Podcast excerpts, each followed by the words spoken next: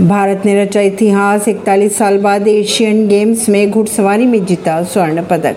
भारत ने Asian games में 2022 में कैस्ट्रियन ट्रीम ड्रेसेस इवेंट में स्वर्ण पदक जीतकर इतिहास रच दिया। भारत ने इकतालीस साल बाद एशियन गेम्स में स्वर्ण जीता है। यह एशियन गेम्स में टीम ड्रेसेस इवेंट में भारत का पहला स्वर्ण है। भारतीय टीम में सुदीप्ति हजेला दिव्य कृति सिंह, हृदय छेड़ा और अनुष अग्रवाल शामिल थे। परवीन सिंह नई दिल्ली से।